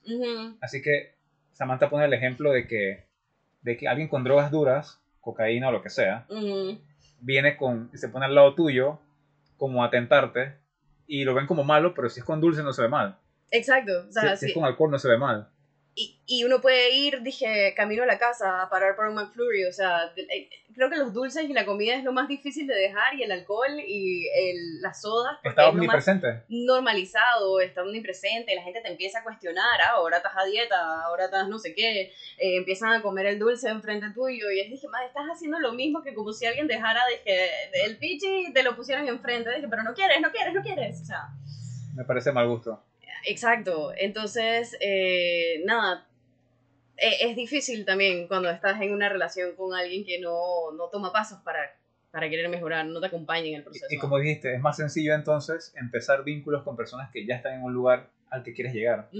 Así que, porque convertir a alguien es, es un trabajo titánico y a lo mejor Y no nunca, soy mamá de nadie, te mamá, ni papá en mi caso. Y para mí, últimamente me da risa porque he visto muchas cuentas en Instagram de, de homesteading, que es como crear tu propia finca. Me interesa mucho el tema de, no cocino mucho, pero trato de ponerle atención a la comida, que si un buen aceite, que si unos utensilios de cocina. Y todo eso para mí es un filtro. Como que esta persona usa microondas, no, no somos compatibles, sorry. Pero es, es chiste y es en serio porque quieres, al final, ya sea que te tengas hijos o no, tú quieres una, un entorno familiar en el que ambos estemos bien. ¿O no? Mira, sí, claro que sí. Parte, parte de mis cambios en los hábitos, eh, yo he tenido muchas fases en donde he decidido cambiar cosas en mi vida. Lo de dejar el alcohol yo quería hacerlo desde hace 20 años. Eso fue como una semilla que se plantó en mí hace, dije 20 años, perdón, hace 10. 20, no, te- no estás, no estás Sí, tan exacto. mayor. No, no, no. Como, como dos. A los 20 años, yo tenía 20 años, yo tengo 30 ahora. Tenía 20 años cuando la primera vez que yo es que debería dejar el alcohol. Pero yo no estaba lista para dejarlo. No estaba lista.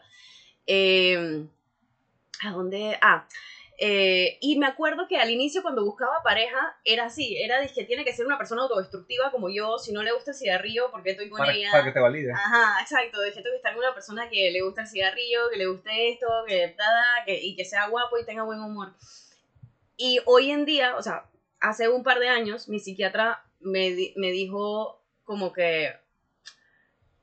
Es como que...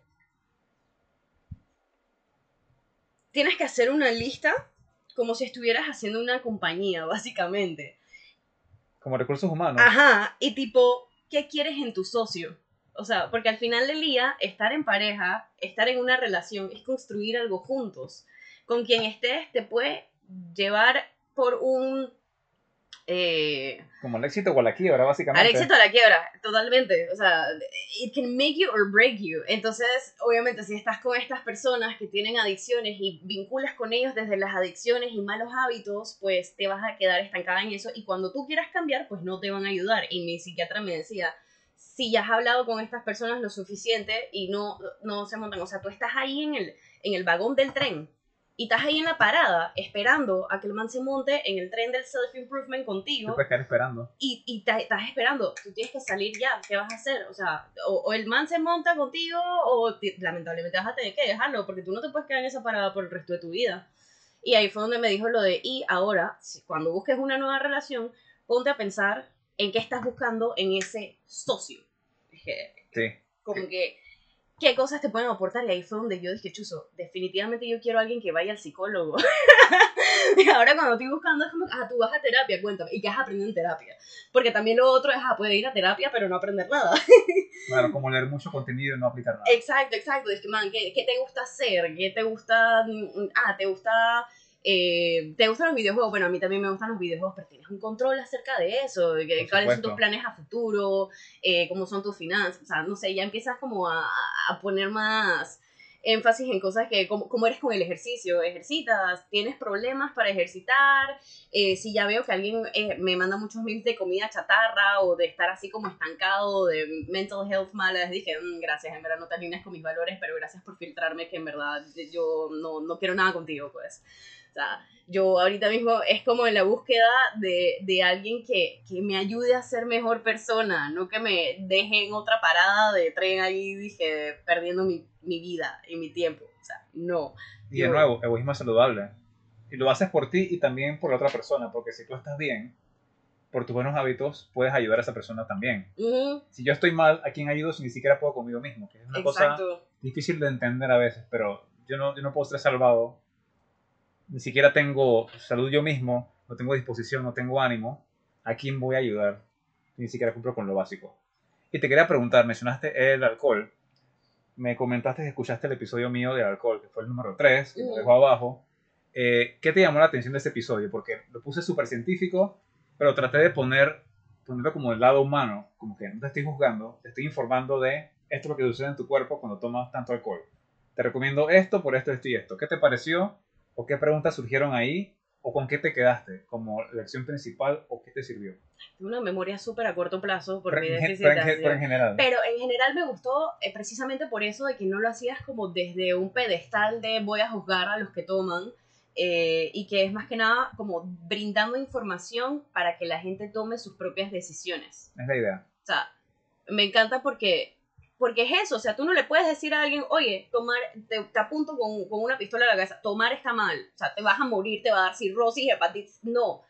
Pero está bien el, miren, esta es la información que yo tengo, estos son los estudios, hagan con esta información lo que ustedes quieran. Pues si se quieren seguir matando lentamente, pues allá. Si, o si tienen un problema y no pueden dejarlo, pues eh, estas son razones de peso para que se motiven un poquito más a poder dejarlas. Y si quieres seguir bebiendo, pues be my guest. Ya. Eh, me gustó bastante en ese sentido y lo que más me... Creo que una de las cosas que más me llamó la atención fue... Hablaste algo del vino tinto y de que siempre te dicen que es bueno, no me acuerdo si para el corazón o por algo, pero tú. Antioxidantes por, Ajá, por pero tú dices que la cantidad de vino tinto que se tiene que tomar para que eso haga efecto son como que 7000 mil, Un montón de litros que imposibles de tomarte en un día. Exacto. Yo dije, wow. Y, y no, que sí existe esa, esa mala percepción de que ah, un vino tinto al día te ayuda al corazón, que no sé qué. Y dije, no, en verdad ni una gota. Pero puedes tomarlo, no quiero decir O sea- que no. Puedes acompañar una comida, puedes ir a un evento, puedes vivir 100 años tomando vino regularmente. Pero la pregunta es, ¿cuánto estás adaptado para aguantar? Si esa cantidad de alcohol que estás tomando va sumando a tu estrés de vida, no duermes bien, comes mal, y encima piensas que lo vas a neutralizar con el antioxidante del vino, vamos mal.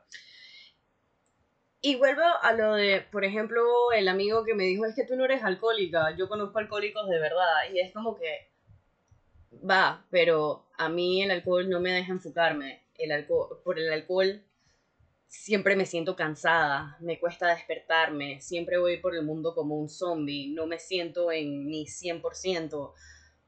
Eh, mis tarjetas de crédito están en rojo por, bebe- por salir a beber con plata que no tengo simplemente por querer salir a beber Con plata del futuro. con plata del futuro, dije. Entonces dije, creo que si me está afectando de esa manera, pues sí tengo un problema. O sea, de- no tiene que llegar a perder mi casa o a terminar debajo de un puente o a meterle golpes a alguien para que yo me dé cuenta que, hey, está siendo un problema. O sea, si estoy gastando más plata de la que tengo en el alcohol, ahí hay un problema. Y si sientes que es un problema, ya es un problema. Exacto, o sea, si sientes que es un problema, es...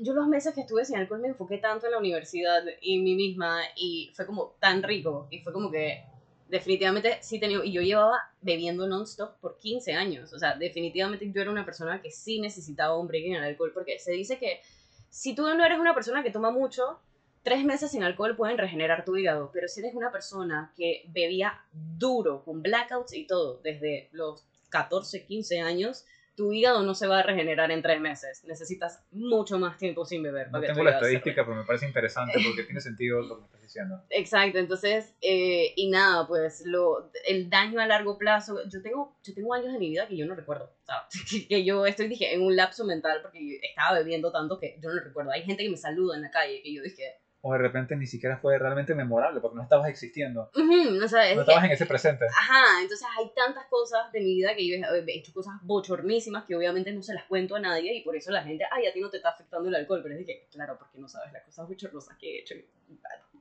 bajo efectos del alcohol. Por eso no lo sabes. Yo quiero dejar de ser esta persona. Yo no quiero ser así. Y si eres una persona que tiene problemas, yo tengo déficit de atención. Uno de los síntomas del déficit de atención es la incapacidad para regular tus impulsos. O sea, yo puedo ir y decir, yo me voy a tomar una o dos pintas. Pero a la segunda pinta, ya yo estoy desinhibida, menos control de impulso tengo y, hey, shut the fire, dale, va para allá. Y el alcohol tiene esa propiedad de desinhibir, de, Y que- y que la apagar nada- tu parte racional. De la nada estoy en un after, en hangar, dije, son las 3, 4 de la mañana, están cerrando y yo todavía quiero seguir parqueando. Y dije, ok, no, aguanta. O sea, ya habíamos arreglado esto, ya me- ¿por, por qué estoy bebiendo así? Ok, no, hay que hacer una pausa, eh, hay que reflexionar de vuelta, ¿qué estamos haciendo? Y esto me lleva a la siguiente pregunta, que es, actualmente, ¿qué estás haciendo? Y qué estás haciendo me refiero a cómo estás comiendo, qué tipo de ejercicio haces actualmente, porque mencionaste algo de las pesas, así que sobre eso, cómo crees que duermes y la parte social la mencionaste ya. Así que básicamente, ¿cuáles son los hábitos de la Samantha actual que está intentando una mejor versión futura? Bueno, actualmente, bueno, estas últimas semanas o como desde eh, que inició enero y finalizó diciembre sí he estado un poquito como por la, la bebedera y cuestión, pero... ¿Consideras que mucho o consideras que simplemente más de lo que deberías? Mucho más de lo que debería. O sea, siento que, siento que regresé a tomar controladamente, pero que en algún punto entre finales de diciembre a inicios de enero como que le metí pedal al carro de los beberes. Entonces, a- ayer fue una noche en la que no fui con budget ni nada microbrew y yo no sé cuántas pintas me tomé y hoy me duele la cabeza horrible y dije, yo no quiero seguir en esta. Y, y hay veces que pasa con las adicciones, que lo malo de las adicciones es que sabes que te hacen mal pero quieres volver a ellas. Ese es el, ese es el problema. Eh, entonces, eh, pero yo sé que a los siete días sin beber ya yo puedo regularme un poquito más y si bebo alcohol como que me da asquito y todo. Pero lo que estoy haciendo por la Samantha de hoy en día es, en vez de agarrar el celular para quedarme dormida, agarro un libro. Eh, agarro un libro, eh, no, ya no veo películas ni me pongo a ver televisión antes de dormir tampoco. Antes eso me ayudaba, pero la verdad es que es mucho estímulo igual. Hay veces que no me quedo dormida, hay veces que nada más quedo con los ojos pelados, con las ojeras grandes, a las 3 de la mañana todavía viendo otra película más, no tiene sentido. Entonces, prefiero un libro, porque lo leo con la luz bajita de la, de la mesa de noche, y ya después me quedo dormida y nada más apago todo y fresh. Eh, intento levantarme. Yo tengo mi alarma puesta para las 5 de la mañana, pero usualmente me levanto como a las 7. Lo primero que hago es ir al gimnasio, bajar al gimnasio de mi edificio. Eh, luego de, de ir al gimnasio, que probablemente me quede como una hora ahí, eh, alzando pesas, eh, salgo a- al área de la piscina y miro al sol. Me quedo 10 minutos ahí eh, mirando, si está nublado un, po- un poquito más, creo que son 20 minutos, o 15, no me acuerdo. Eh, pero como meditando, pero con los ojos abiertos. Porque también se puede meditar con los ojos abiertos, para que sepan. Sí, eso meditar es como concentrarte en una sí. acción en el presente que te saque de tus pensamientos. No tiene que ser, ser yogi o flotar en el, en aire. Exacto, exacto. O sea, eh, lo que trato de hacer es como no mirar directamente al sol, pues, pero mirar como alrededor, las nubes, si hay nubes, pensar como cada qué textura tienen, qué forma tienen. Entonces me quedo ahí como en silencio, como por unos 10, 15 minutos. Y ya después subo, me baño, eh, como mi desayuno, mi café. Y sí veo mi agenda y ya inicio mi día, pues. Eh, y como a las 5 o 4 de la tarde también intento en, en mi cuarto del atardecer. Entonces abro la ventana, me pongo ahí con mi gatito y de vuelta tomar un poquito de sol, 10 minutos y... Ah, intento tomar mis 1.5 litros de 2.5 litros de agua al día. Igual que yo, más o menos. Sí, eh, tengo un buba para, para eso, para ayudarme, porque si es por agua, pues eh, si es por vasitos de agua, no tomo la cantidad suficiente que es porque o se me olvida o tengo mala memoria, así que se me va el track de cuántos vasos de agua he tenido. Siempre recomiendo eso y te puedo mostrar en la- acá mismo. Las personas no lo están viendo, pero puedo poner el enlace en la descripción. Ujú. Y la aplicación se llama, es súper básica, se llama Water Reminder. Oh, y básicamente ok. lo que hago es, una vez que programo, pongo mi peso, mi edad, y me dice que tengo que beber aproximadamente dos y medio al día, y vas registrando cada vez que tomas. De hecho, me tomé ya un litro, y ahí me dice cuánto me falta por llegar a mi meta diaria. Esa es una forma, y lo que mencionaste de tener una botella personal con una medida que tú conoces, ayuda bastante como a tener conciencia de, ok, llevo un litro hoy, Exacto. llevo medio litro, ¿cuánto me falta? Porque a mí por lo menos, como a la mitad del día me bajo el primer, mi, mi, mi buba es de 1.5, hoy traje el que es para el carro, creo que es 8 onzas, no sé, pero el del buba es 1.5, entonces llenarlo una vez más ya es suficiente, o sea, si a la noche ya veo, dije, me terminé las dos llenadas de uvas, dije, ok, ya, bebí el agua suficiente. Cumpliste. Ajá, y, y me es fácil porque también yo soy muy adicta a las redes sociales y al celular, y por lo menos tener una aplicación sería ir a abrir la aplicación y de repente terminar en Instagram. Claro, en tu caso de repente te conviene solamente adherirte como a la botella. Exacto. olvidarte del app. Porque literal uno de, mis, de los hábitos que estoy tratando de hacer también es que cuando me tengo que concentrar, yo pongo mi celular en Do Not Disturb y literal lo escondo. Porque si lo tengo a la vista, me acuerdo de él, entonces voy agarrando. En cualquier momento en el que tenga alguna sensación de querer evadir responsabilidades o que tenga como aburrimiento o algo, yo agarro el celular. Entonces, si lo escondo, ya se perdió, ya practico ese aburrimiento que le es necesario al ser humano. Necesitas ese periodo como de no estímulo para que cerebro procese, aprendas, internalices conocimiento en vez de constantemente tener entrada Ujú. de cosas. Y entonces, eh, me- pues me pongo a hacer otras cosas. Esa, esa es parte de, de- de mis hábitos. Eh, también eh, me, gusta, me gusta leer. En la noche trato, trato de leer un poco. Cuando me doy cuenta también que estoy como que leyendo muchas cosas, porque sí, yo sigo muchas páginas en Instagram de salud mental, de fitness, de muchas cosas que hay veces que me quedo, es que, man, estoy consumiendo casi que la mitad. Es como si estuviera leyendo un libro, pero estoy consumiendo toda esta información de manera desorganizada en una aplicación. Ya estoy dos horas aquí en Instagram. Ey, me sale mejor leerme un libro. Entonces, Sí, como es- que- y eso de darle un follow a contenido que no aporta me ha ayudado bastante. Al principio como que esto me da risa y al final me di cuenta, sí, me da risa, pero no me suma nada. Fuera, Exacto. se va. Adiós. Eh, pero sí, a ver qué más. ¿Y estoy con la comida? haciendo? Con la comida, eh, pues. eh, como tres veces al día, supongo. No. Sí, hay unos cambios que tengo que hacer porque me salió el colesterol alto sorpresivamente.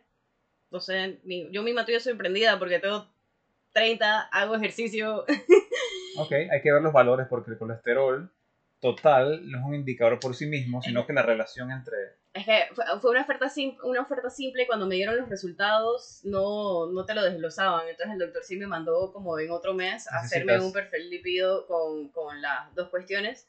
Eh, no sé si habrá sido también por haber empezado a fumar de nuevo, que llevo como cuatro meses que empecé de vuelta a, a fumar. No, no activamente como lo hacía antes, pero sí cuando salgo. Que esa es otra cosa. O sea, si yo corto el alcohol, yo corto el cigarrillo. Porque el patrón que he notado es que cuando estoy borracha es que pido los cigarrillos.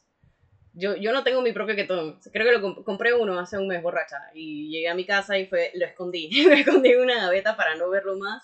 Lo saqué el fin de semana pasado. Le empecé a dar cigarrillos. Cada persona que me pedía con confianza, agarre, ¿quieres cuatro cigarrillos? Llévatelos, por favor. Eh, pero sí me he dado cuenta que yo, borracha, pido cigarrillos. Entonces hay que cortar la raíz del problema, que es el alcohol. Eh, a ver, que, pero con la comida, eh, nada, me despierto, pues, eh, como, como tres huevos de desayuno, No está mal. tostadas, eh, luego me comeré como un yogur o algo así, todavía estoy tratando de definir qué es lo que me estará causando el colesterol, creo que me, demasiado queso, he comido demasiado queso, dije, en exceso, o sea, no queso de manera sana, sino dije en exceso, y bacon también puede ser, no sé, por ahí lo veré. Pero en mi, en mi caso, por lo general, se come bastante bien, bastante saludable. Ya los, Eh. los dulces que me comentabas ya no son como que tan presentes. Exacto, creo que ahorita mi mamá, después de un, de un No Sugar Challenge, eh, mi mamá, eh, por mala influencia de mi hermana, eh, ha empezado a tomar el hábito de vuelta de estar comprando dulcecitos y ayer me ofrecía y yo no, gracias. O sea, literal era el pausar y decirme, ¿tú te ganas un dulce? No, no te ganas un dulce. No, yo no quiero. Y son unos chocolates que le trajeron de Brasil. O sea, son, dije, súper guau, hay que comérselos ya porque si no, nunca más los vas a tener. Y es como que no necesito comérmelo ya. O sea, eso puede esperar. Puedo tenerlo ahí en- cuando mi cuerpo me pida magnesio, supongo. No sé. Magnesio. Pero es, dije, no sé, como que trato de evitar cada tentación que mi mamá, mi mamá, estoy en Deli Gourmet, ¿necesitas algo? Yo, "Mm, no, gracias. Y eso pasa bastante, que hay veces que tú conscientemente no compras dulces, pero en tu entorno llegan las cosas dulces por sí mismas. Ujú. Y hacerse la pregunta, ¿realmente yo quiero esto? A mí, a, a mí me pasó eso, que cuando recién me mudé con mi mamá, yo venía de vivir sola y de que yo puntualmente, yo no compraba dulces. Yo no me compraba dulces. De vez en cuando me tomaba un coffee bean, un McFlurry o algo, pero yo puntualmente no tomaba dulces. No, no soy de comprar activamente dulces y tenerlo en mi mesita de noche, como mi mamá. O dije, tener seis eh, mousse de chocolates como si fueran yogur en la nevera. Dije, Wow. mi mamá es así. Entonces, cuando me mudé con ella, y bueno, me venía la en el periodo sí me vienen esos antojos, pero mi mamá es de que ella se, como ella es diabética, ella se come una cucharada del mousse y ella lo puede dejar ahí en la nevera de para rato, o sea, pero forma parte de su dieta y no debería. Pero yo con el periodo y con los antojos, si yo no tengo ese tipo de cosas en la casa, pues yo agarro una fruta y ya ahí sacié mis ganas de azúcar. Pero con mi mamá con todos estos mousse de chocolates era como que ¡Ah! dale, vamos por un mousse, vamos, y me lo acababa todo, y era de que, ah, esto es horrible. No, ¿qué a mí también me haciendo?". pasa. Yo soy súper fan de las, gall- de las galletas y yo tengo, no sé, tres meses que no compro galletas, pero cuando las compro yo sé que se van a acabar. Así que, ¿a quién engaño? Porque esa comida está diseñada para que tú no pares. No es un misterio. Entonces, ¿a quién engañas tú diciendo que ibas a la casa y te vas a comer solamente una? Yo, yo sé que yo no puedo. Así que si ese es el consejo como principal, si sabes que no puedes controlar cierta comida, entonces cómela afuera. Pero no la llevas a tu casa. Si la llevas a tu casa, te acabas todo el paquete, todo el tarro, lo que sea. Exacto, exacto, o sea, empieza por ahí, por no, no, llama, no ir donde el dealer a buscar El la- dealer. el súper, el chinito de la esquina, a buscar tu fix. Ok, algo más que quisieras mencionar para cerrar después de, de todo lo que has contado, tu experiencia con, con adicciones, con, con nuevos hábitos, con el cambio de entorno. ¿Con qué te quedas de este, de este camino, de este viaje? ¿Y qué cosas crees que podrías mejorar todavía aún más? Yo siento que puedo mejorar todavía mucho más. Yo siento que a lo largo de estos 10 años he plantado semillas y que algunas han crecido y todavía le falta un poquito más por, por, por echarle agua para que siga creciendo, pero estoy muy orgullosa. Creo que lo que me queda es que no todo tiene que ser perfecto. O sea, con tal de que lo hagas, está bien. Eh, y de que uno no empiece... Roma no se construyó en un día. O sea, eh, porque corriste dos minutos nada más no significa que en un año con, de consistencia y, y disciplina no vayas a correr esos cinco kilómetros que te dijeron que nunca ibas a correr. Eh, que, hey, yo cuando empecé a hacer ejercicio de manera de salud, de repente pasó un año y ahora mi cuerpo se ve mejor y la gente me lo dice, hey, te ves bien, Sam, y yo tipo, "Te- este no era el gol, pero qué cool. Efecto añadido. Ajá, efecto añadido. Y, y nada, eh, uno, lo otro es, me quedo con que para poder cambiar, lo he repetido mucho aquí, eh, te tienes que deshacer de de tu persona, de la persona en la que estás arraigada, la persona que, que eres, la personalidad no es permanente, eh, se puede cambiar. Eh, si tú empiezas a operar desde la persona que quieres ser, pues vas a ser esa persona, pero es acerca de deshacerte de, de, de, esas creencias limitantes, de que porque siempre has sido de cierta manera, siempre has sido introvertido, siempre vas a ser introvertido, no pasa así. Eso me cuesta. Pues, eh, no, no pasa así, y, y, a, y, a, lo mejor es que no has encontrado a la gente con la cual ser extrovertido a veces pasa. Cierto, cierto. Que no tienes con quién hablar y realmente en realidad esta gente no está teniendo conversaciones que me interesen. Y piensas que eres introvertido porque no tienes nada que añadir, pero a mí no te interesa. Cierto, que es, es difícil, pero cuando coincides con temas y, con, y te alineas en propósitos como que es tan fácil. Fluye. Total, o sea, si tú encuentras a gente alineada con tus valores, la cosa fluye. O sea, si, si te gusta el techno y estás parqueando con gente que escucha metal, pues ahí no es. eh, tienes que encontrar a tu, a tu, a tu tribu. Entonces, y aquí ahora nos toca a nosotros encontrar a nuestro, nuestra tribu Jim Rat. Eh, que... Puede ser Jim Rat o simplemente alguien que quiera mejorar. Exacto, o sea, y que, y que, y que tengan la, el deseo de, de querer hacerlo y, y de acompañarte y y que no pasa nada por cuesta, hay que despedir, hay muchas cosas que uno tiene que perder para que para ganar otras. Para ganar otras, para que mejores bien. Entonces, nada, y lo más importante es pensar desde la salud, pensar desde quererse uno mismo, porque todo empieza por uno mismo. Sounds cliché as fuck, pero empieza por uno mismo. Eh, no puedes ayudar a quien no se quiere ayudar y, cuando, y nadie te va a salvar. El que se tiene que salvar eres tú, el que tiene que tomar las acciones para ser una persona eh, diferente eres tú. O sea, nadie más lo va a hacer por ti. Puedes pedir ayuda, es válido pedir ayuda. Definitivamente puede que haya gente que te quiera ayudar. Somos, vivimos en sociedad. Eh, yo leo mucho sobre la interdependencia, porque están los dos extremos de, de codependencia y la hiperindependencia yo creo en la, inter, en la inter, interdependencia, interindependencia. Es como, interdependencia. Es como un patrón de, de ayudas mutuas. Ajá, somos, somos un network al final, somos como, como los hongos que tienen dije, un network y, y, y, muchas personas, por ejemplo, tú me, podía, me puedes ayudar en mis dudas de, hey, estoy entrenando bien, estoy haciendo este movimiento bien, ¿qué me recomiendas para hacer tal y tal y tal? Eso es un, y yo te puedo ayudar diciéndote, mira, para producir esto tienes que hacer esto. Es un intercambio, ese es, es estamos siendo interdependientes, o sea, interdependientes, o sea, si tú necesitas ayuda con algo, me lo pides, yo te lo doy, si tú me pides ayuda, si yo te pido ayuda con algo, me, me, es un intercambio sano. No todo tiene que ser, ah, tengo que hacer esto solo, tengo que hacer esto solo y no tengo nadie más que me ayude, o sea, definitivamente uno es el que tiene que tomar el primer paso para hacer cambios de estilo de vida, pero no lo tienes que hacer solo, puedes pedir ayuda, pero con tal de que tú estés dispuesto a seguir los pasos. Absolutamente. Eh, nadie, nadie, puede ser ayudado si no quiere ser ayudado. Así que, bueno, muchas gracias por, primero, por venir, por exponer el tema, porque son temas personales que cualquiera no conversa. Y hay que conversarlo más. sí, sí, definitivo. Hay, hay, que hablarlos para poder entrar en conciencia y seguro que personas conectarán con esto y, oye, eso también me pasó a mí. También puedo cambiar, también puedo mejorar. No es que estamos en la perfección, pero estamos buscando. Así que... Y es eso, plantar semillas. A lo mejor no vas a dejar de fumar cigarrillos y a lo mejor vas a seguir comiendo tu dulcecito, pero, hey, maybe en, maybe en un par de meses, maybe... Es acerca de plantar la semilla e ir lentamente, lentamente. Tomando esa sí, es un trabajo continuo. Así que este es el episodio número 43, creo, ni, ni me acuerdo cuál es. Y bueno, muchas gracias a todos por estar acá. No sé cuántas personas están escuchando o escucharán. Ojalá sean más en el futuro. Y si el contenido les gusta, me puede dejar una, una review en Spotify. También está en YouTube y también está en Apple Podcast. Y en la descripción están mis redes sociales. Si tienen algún comentario, crítica constructiva, destructiva, también acepto eh, feedback, eh, temas para el podcast, me pueden contactar.